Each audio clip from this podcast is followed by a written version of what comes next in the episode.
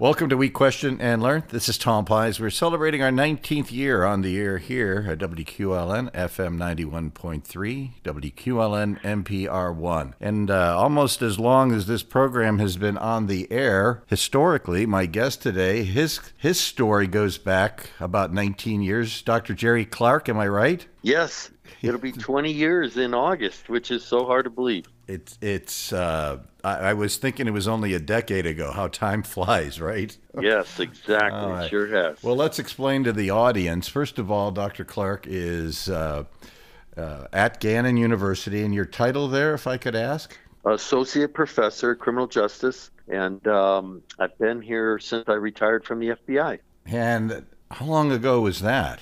Yeah, two thousand eleven. It's so hard to believe uh, that I'll be here at Gannon uh, all those years now already, too. Those have flown, but uh, I really enjoy what I do here, so uh, it'll be hard for them to, to have me to leave here, that's for sure. Well, let's um, go right to your publications. That's probably sure. an easy way to uh, step up the conversation. The Pizza Bomber, that's the title of the book.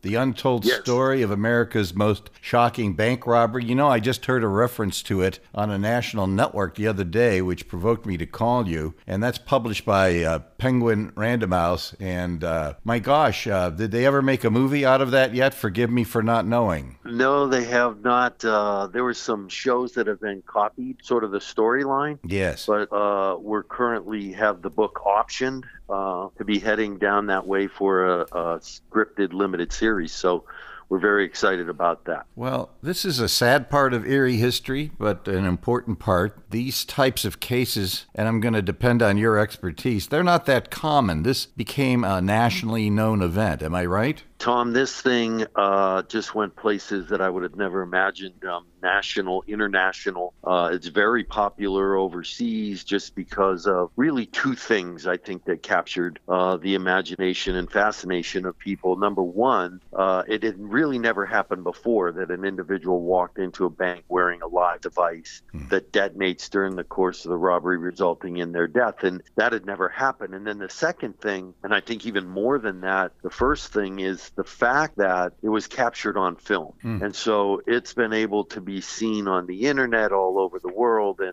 and uh, in various versions. And, and I think the, the combination of those just took it to places that I would have never imagined uh, on that day. So let's talk about the story. We're going to go back to August twenty-eighth, two thousand three. And the main player here is a fellow by the name of Brian Wells. Yes, that's correct. Uh, uh, on that day, Mister Wells entered uh, the P N C Bank here in Erie uh, and approached the teller counter, handed a note saying, "This is a robbery and I need two hundred fifty thousand dollars and I have a bomb." And so that's how the whole thing uh, triggered from that moment on. That's too scary. What typically, I guess maybe some things are confidential, but that had to have been a most stressful moment for all the employees, and I'm sure there's a procedure and things. So he goes in and does this. He makes the threat. What happens subsequent? So subsequent, what also made this robbery a little different than some of the others that I've worked um, over the years was that there were customers in the bank Mm. that actually started calling nine one one while the bank was even being robbed. And so they were providing almost like a play-by-play mm. as, hey, he's walking out the door, he's entering his car, he's driving out of the lot. And so therefore, the Pennsylvania State Police, who did an amazing response to the robbery, were immediately able to, you know, spot him and, and do a felony car stop and place him under arrest uh, just a few hundred yards from where the bank was. And then that's wow. when I arrive on scene. So it was a very quick response. And, and again, that's credit to the, to the customers in the bank. Let's just jump forward for a second to today. You're a professor, but you're an author. And not yeah. only are you the author of the book, The Pizza Bomber, The Untold Story of America's Most Shop uh, Shocking a Bank Robbery, but you have several other books that uh, you've written uh, with a partner. Am I right? Right? Sure, that's absolutely correct, Tom, and I've been very fortunate uh, that after we wrote the first book, and I, by we I mean uh, Ed Palatella and myself, and Ed is a really renowned writer for the Erie Times News, investigative reporter, he's been there forever, and uh, together we worked on the Pizza Bomber book. Well, after that book came such a success, uh, we actually had a publisher come to us asking for a three-book series uh, on other cases that I had done or other uh, things that we could write on. So it was sort of uh, a neat process for us because we were able to then write Mania uh, and Marjorie Diehl-Armstrong inside the mind of a female serial killer, because Marjorie was such a unique character. So she became our second book. So the first book is really about the investigation of the Pizza Bomber case. The second book is more about Marjorie Diehl-Armstrong specifically and the uniqueness that she had as being classified as a female serial killer. And then they asked for uh, a book on bank robberies in general because they seem to fascinate public, uh, just the fact that someone could walk into a bank and rob it. Mm-hmm. Uh, so we wrote A History of Heists, and that was uh, a really, really also popular book, Bank Robbery in America. And we start from the very first bank robbery in Philadelphia all the way to some of the modern ones and how uh, bank robberies have changed over the years. And then our last book is called On the Lam, and it's a history of hunting fugitives in America, because I was, uh, while I was with the F B I, I spent six years on a violent crime fugitive task force where all I did every day was work violent crime. So kidnapping, mm. bank robberies, fugitives, and uh, the fascination again with the public for people who are on the run. And it, it really has been a, another one of those uh, successful projects oh that we God. were able to get. Memories of Bonnie and Clyde to some degree, that kind of excitement, would you say? Oh, it's it's it's truly the you know the fact that people get out there on the run and and uh, the public's view of what's going on and their ability to stay away. And you know, from the movie The Fugitive that we mentioned yes, in the book yes. with Harrison Ford, and you know how he's trying to get away from Tommy Lee Jones, and you almost start rooting for the fugitive to you know they especially ones that you know you feel were you know innocently charged for some reason, but usually that's not the case. Usually it's the fact that they had done wrong. And, and now we're looking for them. So uh, the things that people do to not be captured uh, have really just blown me away in my career. And doing that long enough, I got to see a lot of that. Well, you mentioned the most recent movie. I confess, I remember the television program. So. ah, there you go. Yeah, that's Going right. way back. Uh, but let's talk about you for a second. Your career, uh, you were uh, a college student, and I'm thinking, where yeah. did you go to school? I'm looking here. I can't find it. Yeah, so um, I'm f- from Erie originally, which is great. Uh, mm-hmm. You know, I just love Erie and always have. And so while I went away to school in, you know, I was in New York City mm. at John Jay College of Criminal Justice, mm-hmm. um, which was really uh, one of the top level criminal justice schools in the country at the time. Yes. It still is, but they had a master's degree in forensic psychology, and that was so rare at the time because it was such a new burgeoning field. And so I was able to go there and, and receive a master's degree uh, in, in, in forensic psychology. And I, I just love the fascinating view of, you know, not what people do, but why they do it. So that always sort of came into my play as far as psychology of human behavior and criminal behavior. So, um, and you were a bit there, ahead of your time, come to think of it. You know, at the time you start thinking in nineteen eighty-three, yes, you know, there just wasn't anybody really looking at that mm-hmm. to find that program. And then to be accepted into it, I was just so proud and happy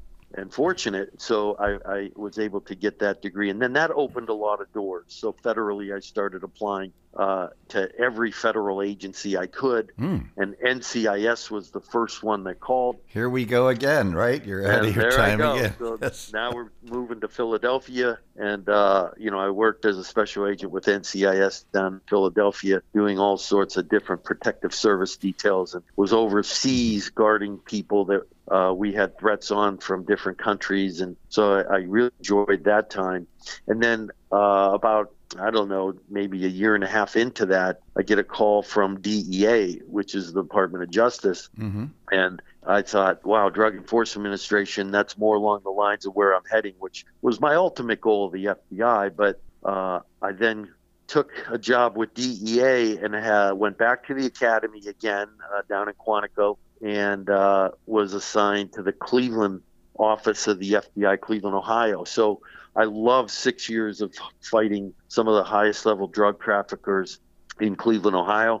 And again, that job took me everywhere, again, overseas, uh, because that's where, you know, our sources of supply are.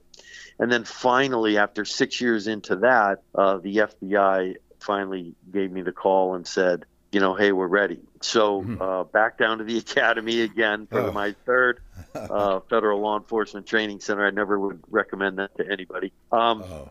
And then uh, I was assigned the Cincinnati division of the F B I in the Dayton R A. And then I spent six years there, like I said, on a fugitive uh, violent crime task force, hunting some of the, uh, you know, most notorious uh, uh, violent felons in, in the in the area and around the country. So I got lucky enough then in the F B I, if you get fortunate to get transferred to your O P, it's called an office of preference. Mm-hmm. You can go to a place that you are looking for if they have a need. And I got back to the Pittsburgh division mm-hmm. uh, in the Erie R A. And I thought, oh, my God, I just hit the lottery. You know, I got back home and I'm in Erie mm-hmm. and then uh, was here only about a, a half a year uh, or more. No, I guess it was a year and a half. And uh, that's when August twenty-eighth, two thousand three mm-hmm. hit. Mm-hmm. So changed my life forever. And uh, with all that, I, I'm surprised the government still isn't seeking you out to do special cases. I'm being, I'm fantasizing a television program here. Forgive me, but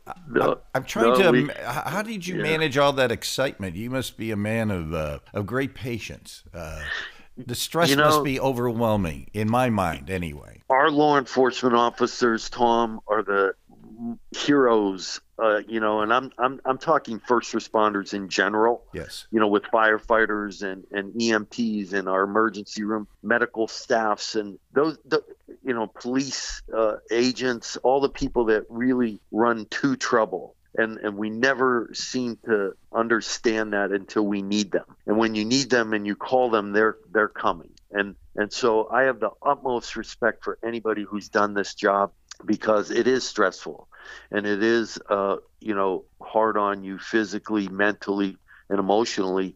And if you don't have the right support and and ability uh, for structure outside of the job, it can really wear you down. So for all my fellow first responders out there, you know, I, I just give you a hats off and my absolute uh, honor and respect. I think we all support that more than one hundred percent. I think sometimes people don't realize how uh, close you are. Oh, boy, that was not a good statement. How dangerous your lifestyle is. It's it's mm. it's beyond writing about, I'm sure, because you can describe it, but the daily stress and the things you went through are... Uh, Oh, thank you for being there. Well, thank you. And I, I, I appreciate the opportunity just to even talk about it. It's almost cathartic for me to talk about, because when I think of how many doors, you know, I've been through, you know, whether that was on drug cases or, or fugitive arrests. And I think our arrest uh, numbers in, in Dayton, Ohio were like two thousand violent felons in, in, in six years. And that's a lot mm-hmm. of people that I feel like we made a small dent in keeping society safe. And again, it's not about arresting everybody and locking up the people and throwing away the key. It's not about that. It's about people who have had opportunity to make change and don't, and they're just, uh, you know, a risk and a danger to our citizens and society. And unfortunately, those people exist, and, and we need to separate them from us. That's your bat- bachelor's of art uh, psychology uh, sneaking into the conversation here where you yes. started. Um, but what provoked you? And I think you did mention it to some degree. Why forensic psychology? What um, what provoked you to be interested in that topic? You know, it, it, I sort of uh, mentioned a little bit about it, but yeah. to get a little deeper into it, it's it's a, all about what uh, makes people tick. And for me, you know, because if you think about this, uh, if, if if somebody wanted to hurt somebody or, or kill somebody, God forbid, you could do ten different things. You know, uh, certainly shoot and stab and, and drown and poison and suffocate or whatever it is you chose as your method.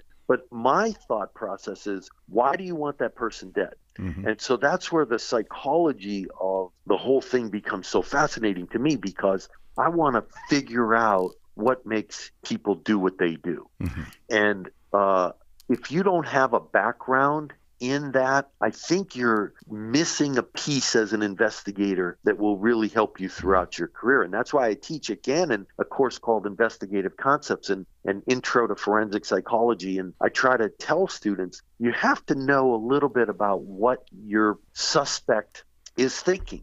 because it'll help you in the interview, it'll help you in the interrogation, and it'll certainly help you put your case together. So I just think it's vitally important to have that blend when you're in this field.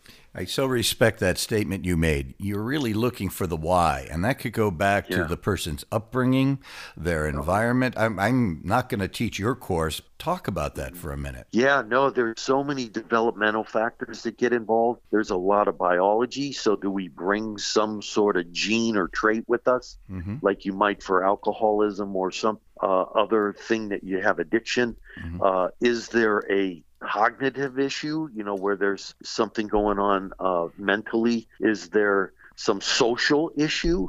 Uh, you know, so all those little contributing factors I talk about in class, making up a stew of of what drives us into criminality. And uh, it's it's very, very, very interesting. If you take that course, you can see all the different potential reasons.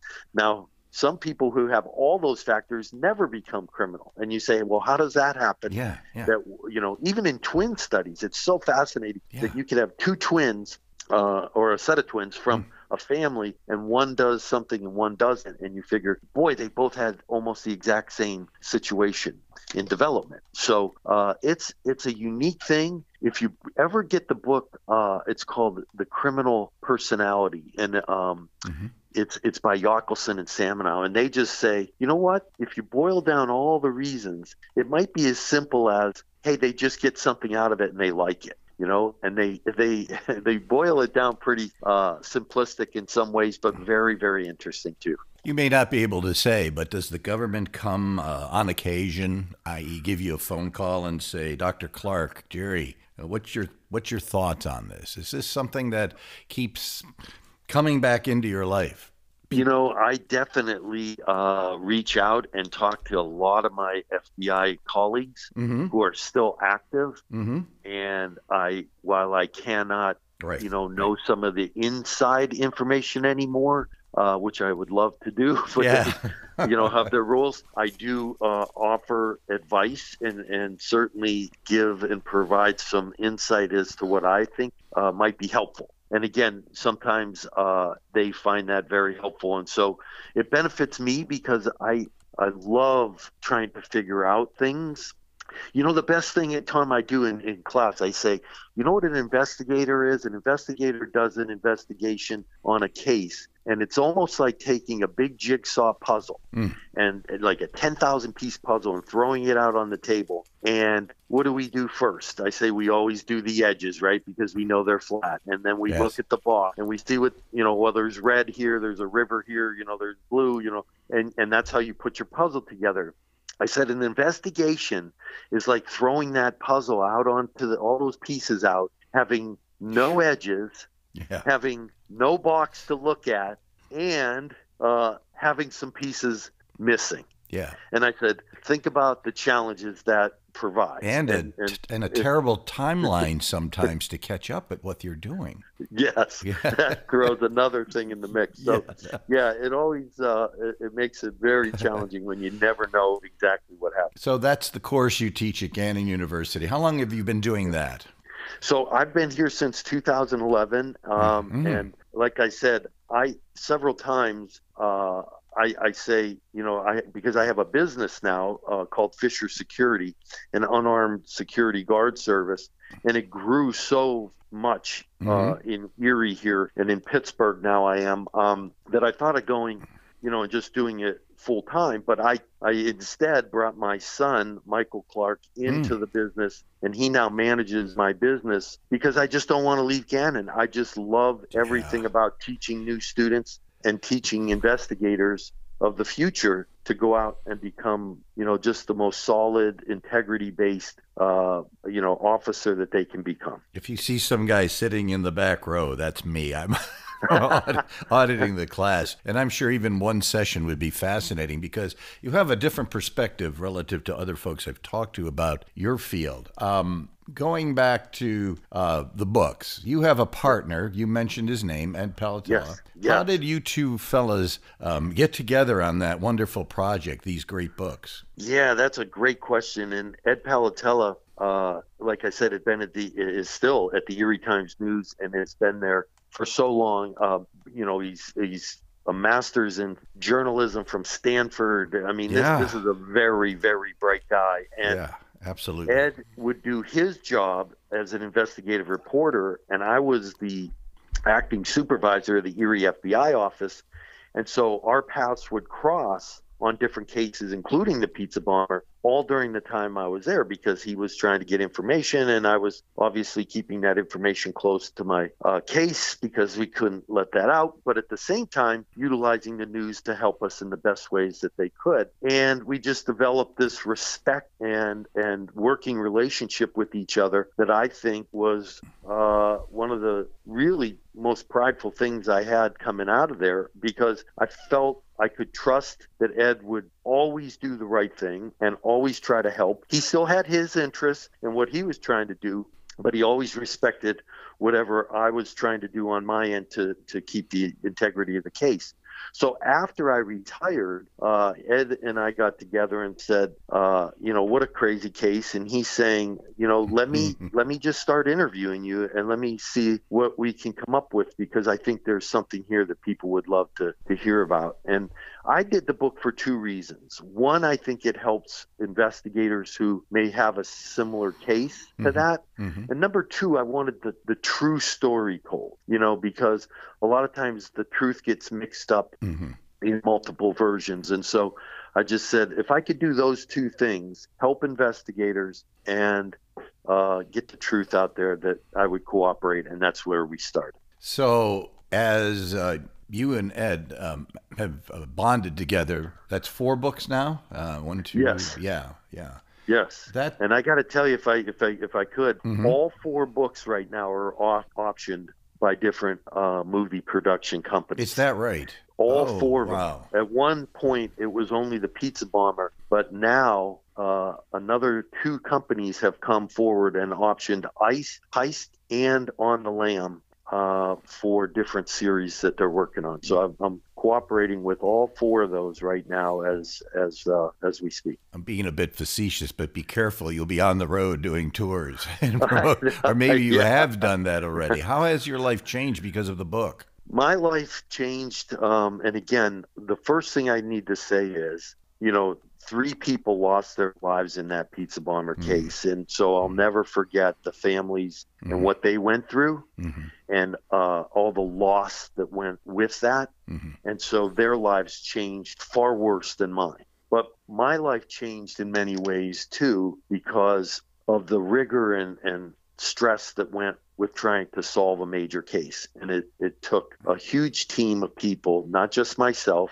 I obviously get all the credit sometimes for it, but there were a lot of people from P S P, from Erie Police Bomb Squad, from Erie Police Regular, U S Attorney's Office, the District Attorney's Office, uh, you, the A T F, Jason Wick, oh my gosh, mm-hmm. uh, Special Agent Jason Wick, my partner, um, you know, uh, th- and again, all the P S P officers that did such a, an amazing job with collecting evidence. And so it it changed everything I do. I speak all over the country mm-hmm. about the case to investigators. I just was in Delaware. I just I'm I'm all over, because investigators want to know, you know, what's the good, what's the bad, what's the ugly of any major case. And there are all of those, believe me. Um, and I try to help investigators if they ever come across anything similar. Uh, how how I challenged uh, and worked with those those challenges. So not only are you an adjunct professor at Gannon University, you're uh, an on-the-road professor, so to speak. And it just dawned on me as you said that, that of course your your former workmates would indeed call you on occasion, uh, since you had lived through a most difficult time, and, and ask you pertinent questions. Yes, absolutely. No, we... Uh, We in this field, you know, we, we try to help each other. And a lot of times that gets lost again, uh, where, where, you know, people don't see that. And maybe that maybe that's uh, the way the, that investigations run. They're so quiet. But uh, a lot of times there is conversation between uh, past, former, you know, current, uh, just trying to help in any way they can, to because we're all trying to do the right thing and figure out what happened and put that puzzle that I said, that big jigsaw, back together. And, and again, beyond a reasonable doubt is a very high burden to yes. charge somebody with, and it should yeah. be. Yeah. We don't want innocent people in jail. We absolutely don't. Uh, so everything has to be done perfectly so that there's uh, that bar that's satisfied when you do go to do go to court. Sometimes you see a preponderance of the, these types of scenarios in television programs. I'm not sure. Am I getting good information? Are the producers of the, besides the thrill and some of the things that you care not to see on T V, and of course I'm prejudiced in that area, as you know, but, uh, right. but uh, briefly, is this a good portrayal, or are they not helping us? Are they helping us, or are they tainting your good work? Yeah, I think it, it, it sometimes can taint good work. And there's something called the C S I effect. Yes. Where now in trial, you know, jurors expect, you know, D N A evidence. They expect oh. the highest level gold standard of evidence. Mm-hmm. And it's not always in, you know, you might have circumstantial evidence. You might have other evidence that uh, doesn't reach the D N A level, but it's still significantly strong coupled all together. So it does make it difficult for investigators because it, it makes it look like they can do things very quickly. And I mean, look in Idaho, I've been following that case so much. I, I just can't get uh, enough information to know, you know, mm-hmm. to speak to it intelligently. But I got to say, you know, the expectation now is so high. We want this solved, you know, today. And it's, yeah. there's, that's a lot of data and a lot of evidence and a lot of, Uh, analysts uh, going through a, a ton of information to put that together. Not something you can write into a sixty minute uh, television right. program. You may be talking ten, twenty years even. Uh, you to may get all the data. A little bit. Yeah, yes, yeah. those are those are tough to put together. They are. Um, as you um, are teaching, a successful author, what what do you see him accomplishing, say, in the next five or ten years, or even the next couple of years? What are your plans? You know, I want to continue to watch Fisher Security grow with my son. It's so great to work um, with with with my son together. He was a finance major and oh, good, uh, was good. a successful uh, financial planner, and left that position to come um, help his his old decrepit dad, uh, dear uh, old dad. and, and so, uh, no, I'm just so fortunate to have him, and so I love watching that grow. Mm-hmm. And then again, like I said, just putting out students that'll come back to me and say, hey, I just got hired by D E A and I'm down at the border. And I, I think, oh my God, I'm living through you now. You know, um, mm. it's, it's almost reversed where I'm, I'm teaching these young minds to go out and do good things. And now when they come back to tell me what they're doing, I just get the biggest thrill out of that. So I hope to be doing that for the next several years. Another book coming, maybe? We are definitely in conversation about another book, and so we're very excited about that. So that would be number five, and we're hoping very soon to have information regarding, uh, you know, the production of these oh, four yes. that we have into something. So I can't announce anything yet, but no, I know no. there's good things coming. Doctor Clark, Jerry Clark, what a pleasure speaking with you today. It's uh, it's been a twenty year reunion. Sure has, Tom. Oh, where did it's the time go? Quick, quick twenty years. Yeah, and it sneaks by us, but I hope that maybe we can catch you over the summer of twenty twenty-three, and uh, or at least uh, when you're releasing your next book, and talk a little bit more about uh, just America in general. I think that would be fascinating to hear your opinion on uh, why we are where we are, if you wouldn't mind coming back again. I'd have a lot to say about that, Tom, so I'd love to be back. There's our program. Uh, I'm glad you uh, committed. We'll figure that out over the summer. You bet. Gerald Clark, Doctor Clark, thank you for your uh, on-air visit here with W Q L N, and we question and learn, and we're looking forward to speaking with you again. I look forward to it. Thanks so much, Tom. Welcome to We Question and Learn. This is Tom Pies. We're celebrating our nineteenth year here on the air at W Q L N M P R. We're on about a dozen podcast venues to date, and we always strive to have the most interesting guests we can. And I found an old friend who was always good for good conversation and, and now for good education, Jonathan DeSilva, who's the new director of Penn State Law's Intellectual Property Clinic. But uh, Jonathan, welcome, first of all. Thank you. Good. Thanks for having me, Tom. Hey, it's good to see, hear. see you again. Hey, let's go back to um, uh, a few years back. You uh, were working for a major law firm, but you went off on your own a bunch of years ago, and you created oh, gosh, a yeah. firm. What's the name of that firm that you created? M M I, Intellectual Property. Uh, and that is a solo practice uh, doing intellectual property work um, uh, right here in Erie, P A. And right about now, in, uh, in twenty going on twenty twenty-three, as of today, the date of this broadcast, the world has changed dramatically. Uh, and I'm I'm preaching to the choir, I'm sure, but relative to intellectual property, uh, you know, especially with these big television programs trying to tout mm. people becoming entrepreneurs, et cetera. Um, right. You're you'd be you are or you would be busier than ever relative to that field, I'm guessing.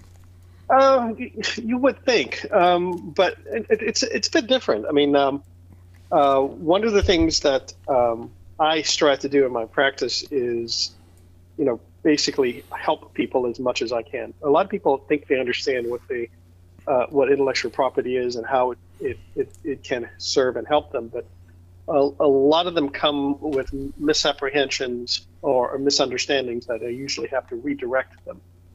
Um, And part of the problem with people trying to be engineers and want, entrepreneurs and wanting to be entrepreneurs um, is a lack of access to funding. Uh, a lot of the stories that the myth, mythology, I say mythology of entrepreneurship mm-hmm. uh, is based on is things that happened in the eighties and nineties, you know, with people in their garages coming up with great ideas. And uh, and, and a couple of the largest corporations in Erie decades ago started oh, that yeah. way. Yeah, you know that. Yeah, yeah. Mm-hmm. Of the the, the Erie's of the of the world. Mm-hmm. uh, but but but but that but that but even Erie's are the ones that that happened in in the Erie area were prior to the the mega billion dollar companies like Apple and mm-hmm. and uh, Google that came, literally came out of people's uh, uh, garages, but. The difference between what happened in with in the Erie region and what happened in Silicon Valley uh, is is are, are very stark. Uh, it, but in every instance, what those entrepreneurs had that made them billionaires was access to capital. Mm. Um, you know, uh, uh, Apple uh, C E O um, Steve Jobs. Uh, Yeah, Steve Jobs. Mm-hmm. uh, he, his um, yeah, yeah, he he, he was uh, the son of an immigrant. Yes, but his mother had a lot of money to hand to him when he needed it. Uh, same thing with uh, with uh, uh, with um, uh, uh, oh my gosh, I'm blanking on his name now.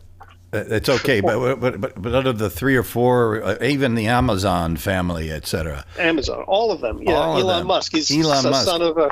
Son of a gem, uh, gem industry. uh, South you know, Africa, that's where South he's Africa, from, right? Exactly. Yeah. Uh, all of those people that people look to started out with an advantage that ninety-nine point nine percent of us don't have. Yeah. So this uh, so concept what that means of, for the rest of us yeah. is is we have to work a lot harder to get even a tiny fraction of what. What, what the dream has been sold to yeah, us. The seed capital has come from someplace else in their past, in their family, where they right. uh, with whom they've associated. Um, it, Correct. It's, it, this concept, I, I don't want to name a television program, but I get a little nervous when I watch that because uh, yeah. it seems like it's not misleading.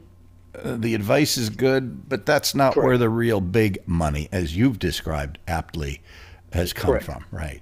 That's right. So for, for most people, what it is, is developing an idea that just gets them to sustainability. Mm-hmm. Uh, you're not going to get rich off of these ideas. You're going to get, if you put in the hard work, you find some way to str- struggle to get the money along, you could break even.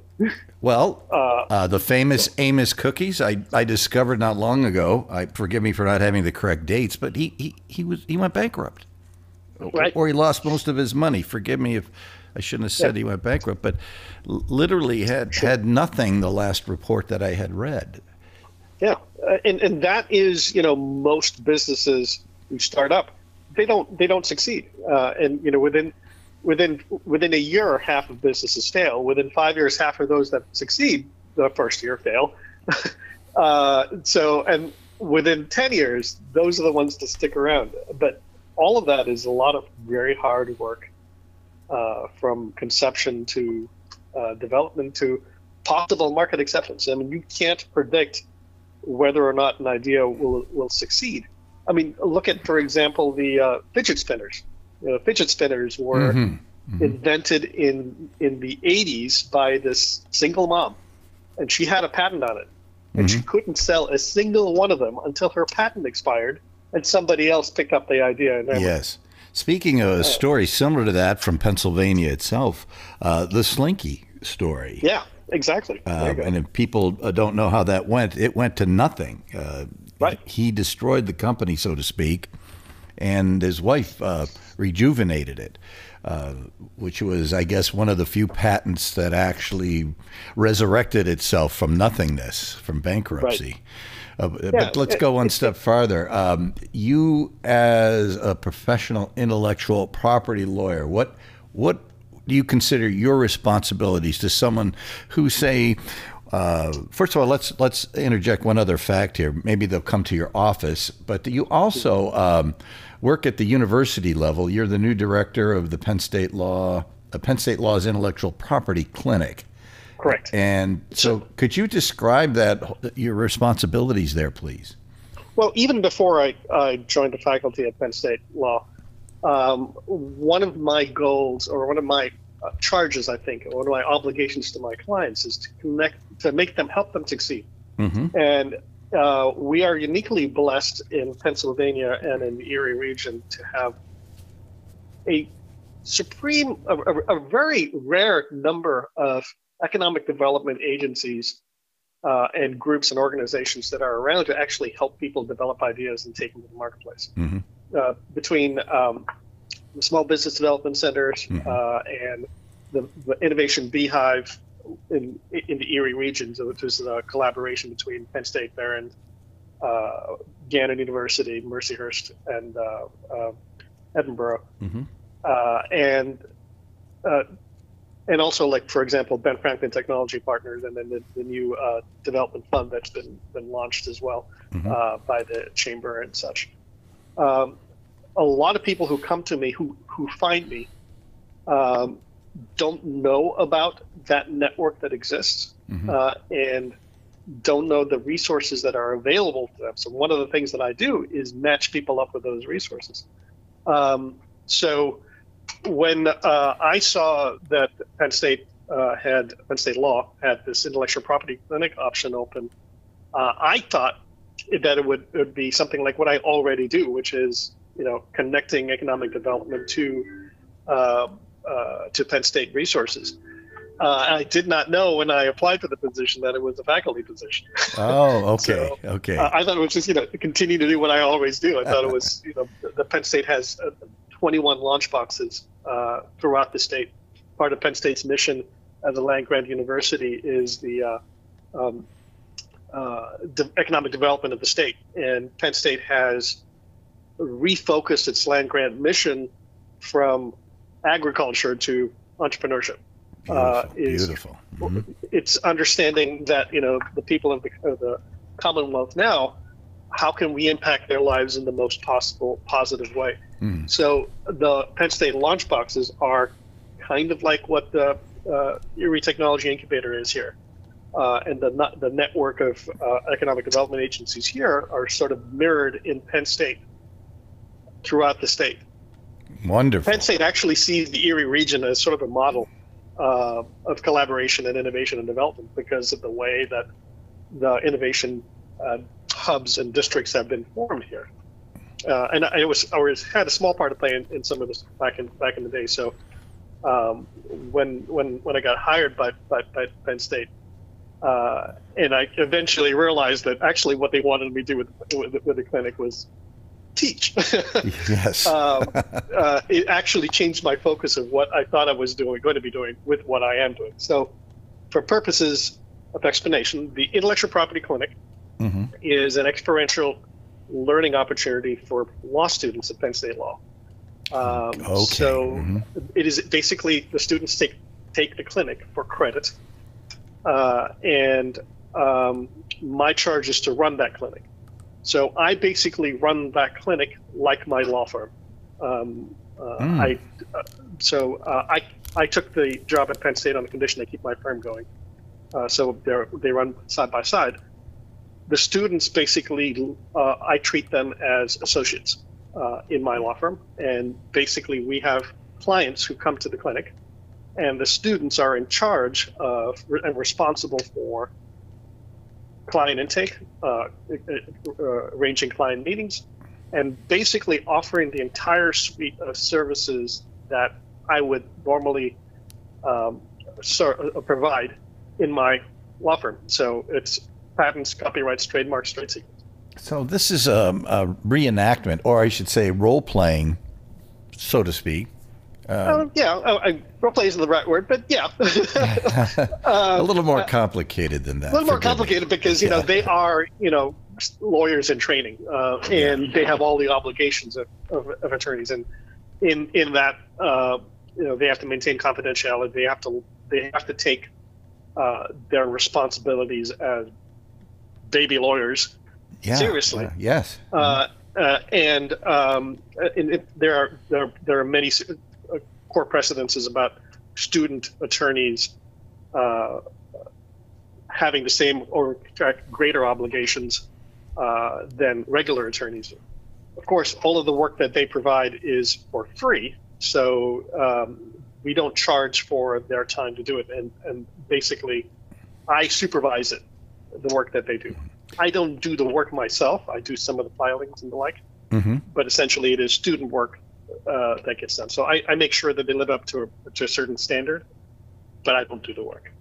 Now, um, let me ask you something. Uh, I, I didn't know this. I, I just learned it recently. Your degree, your master's degree, is in bioengineering at, from Cornell. And uh, I have a family member that's into biotechnology.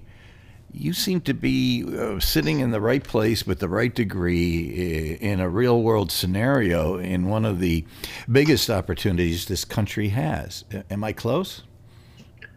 Um, yes and no. Okay. Um, okay. So from, from, from, from my perspective as a patent attorney, one of the things that um, uh, I see that the, the only real reason for, that a patent attorney needs to specialize in a particular area is if they have a P H D in a particular area.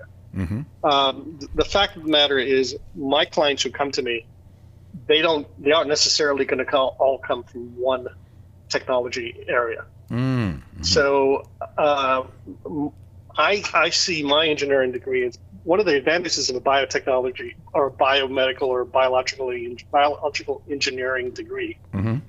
is that typically in engineering, you have to learn some amount of physics, mm-hmm. and m most engineers will learn some chemistry, but mm-hmm. it's all based on an engineering principle. A bioengineer has to learn biology, physics, and chemistry. So I have a broader base of understanding than most other engineers. Right. And, uh, because and I lawyers. Have to learn biology. And lawyers. Well, uh, yeah, of course. Well, lawyers in general, because, you know, you need a STEM degree to, to, to qualify to take the patent bar in the first place. You don't actually have to go to law school to be a patent agent. Can we talk uh, for a second? I didn't mean to interrupt you. You just said sure. a magic word, patent. I think people have, most people I've talked to do not understand how that works. I know we're going to regress back to some very simple things here. yeah, uh, right. you, know, you know, you work with it every day. I, I've seen these things. I've read some medical patents because they're interesting. But what is a patent, and what does it really entitle you to?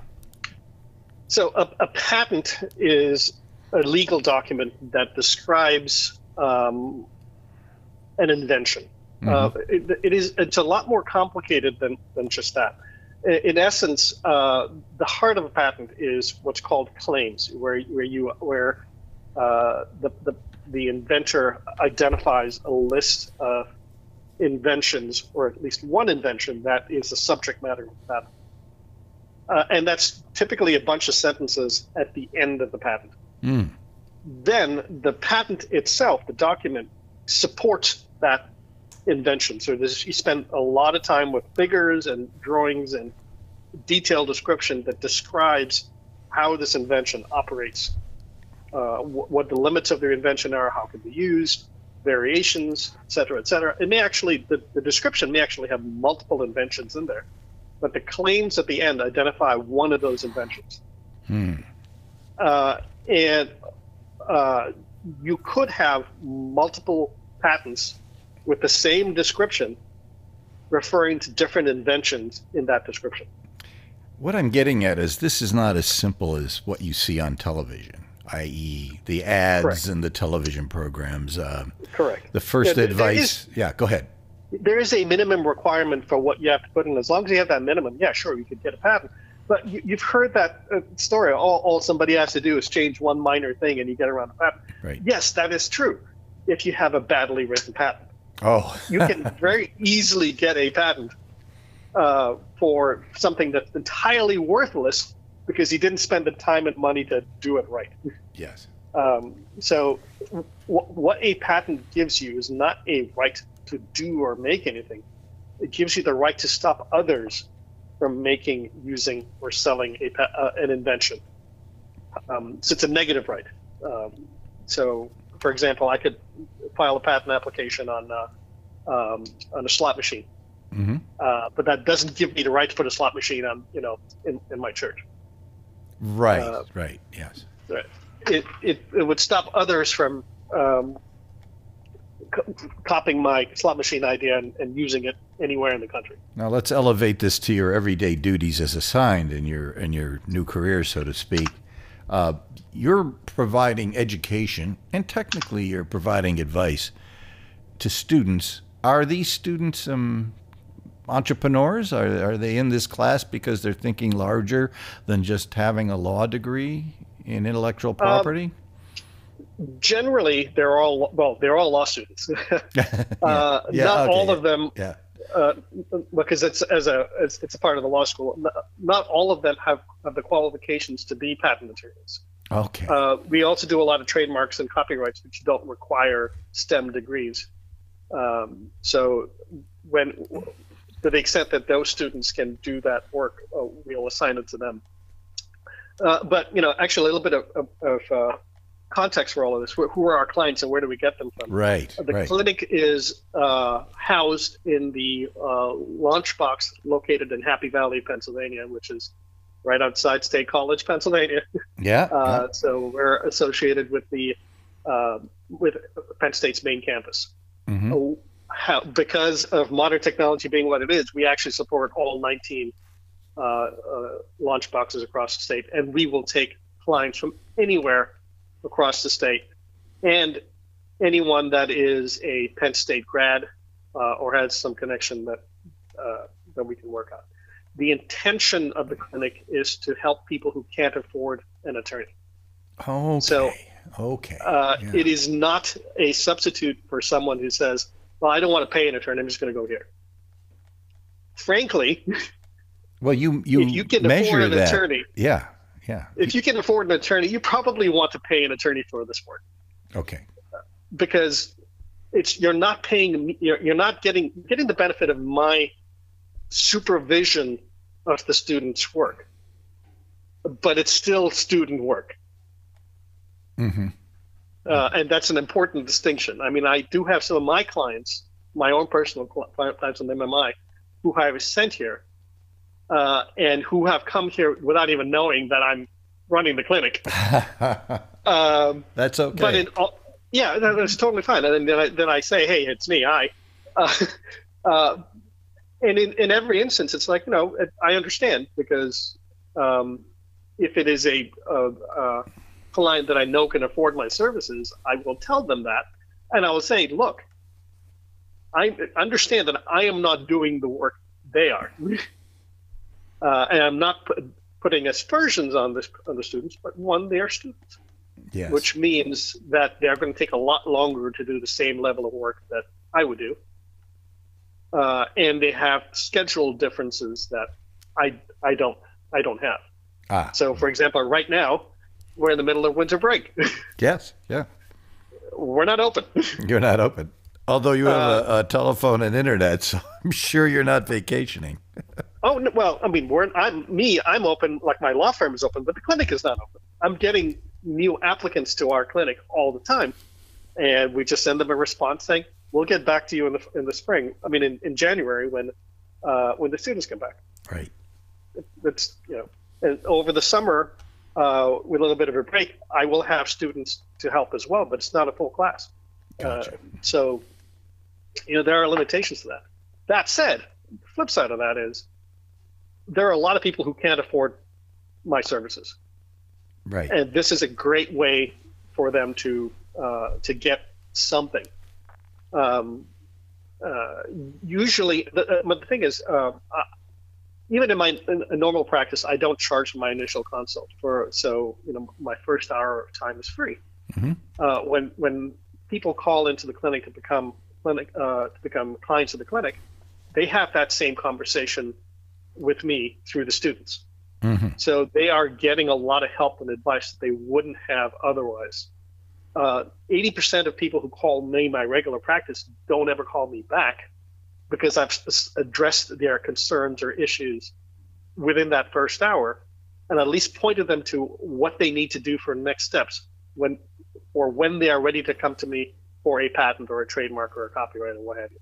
Mm-hmm. In, in the clinic, we have almost the same level of uh, hits. Like eighty percent of the people, they have questions we can answer really quickly within that first meeting. Uh, the difference, of course, is that because they're not paying for the time of the students, the, the, the, the mathematics of whether or not they can afford to move forward with a trademark registration or a patent application change. Mm-hmm. So the things that I would say to somebody who come to me and say, well, here's what it would cost if I were to do this. Are you sure you can afford this? Or if they come to the clinic, it's, well, here are the filing fees.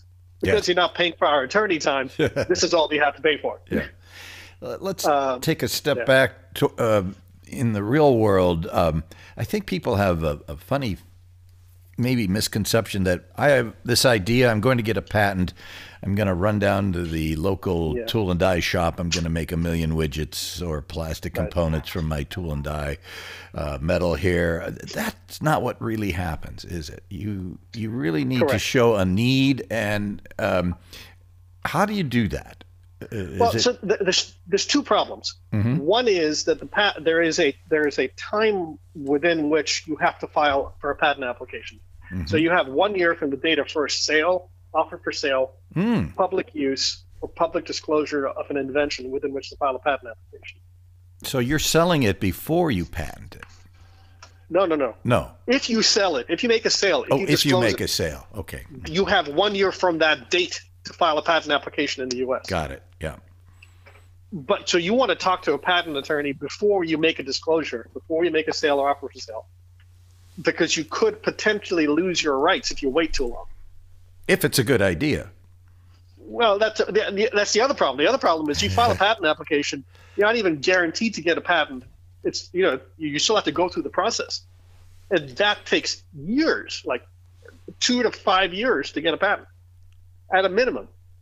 So you, if you think you've got a good idea, one, you need to talk to to, to me or or a lawyer, a, yep, mm. or well, a, a patent attorney. Patent you need to talk to a patent attorney, yeah, uh, or somebody who knows what they're doing. Yes, and figure out what what steps you have to take in order to be able to protect yourself, and then you have to spend the time and money to figure out one if you can file a patent, two file the patent. And at the same time, develop the idea and make it marketable and sell it so you can pay for your patent attorney. I've had uh, friends, clients, and relatives work in the chemical industry.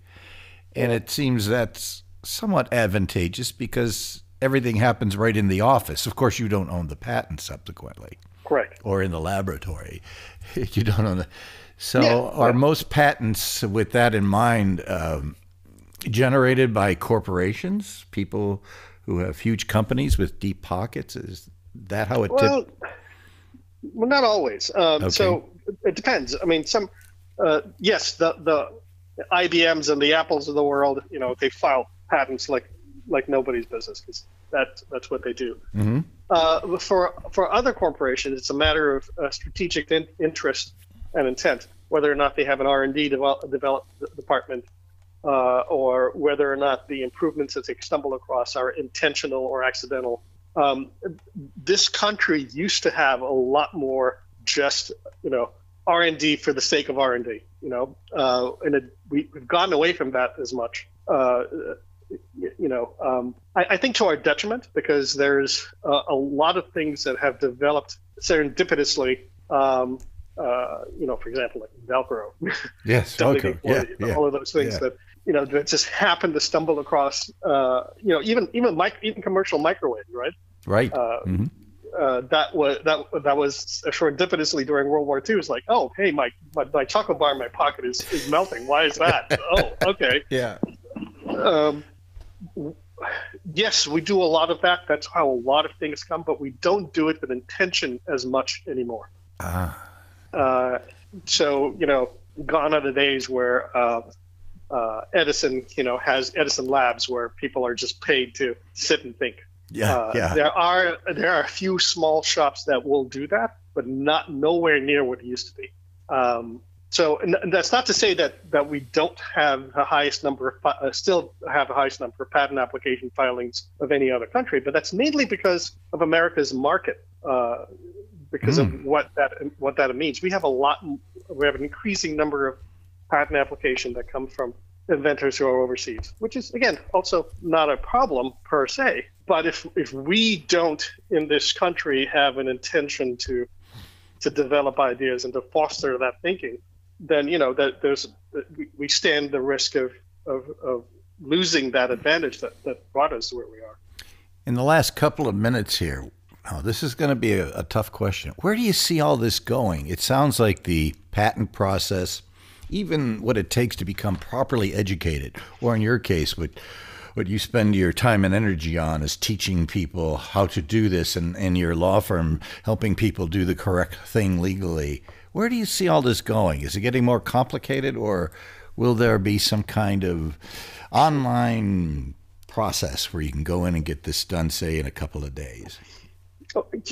Anyone who thinks they can do anything by themselves is sorely mistaken. Excellent Nobody advice. Does anything by themselves. Excellent advice.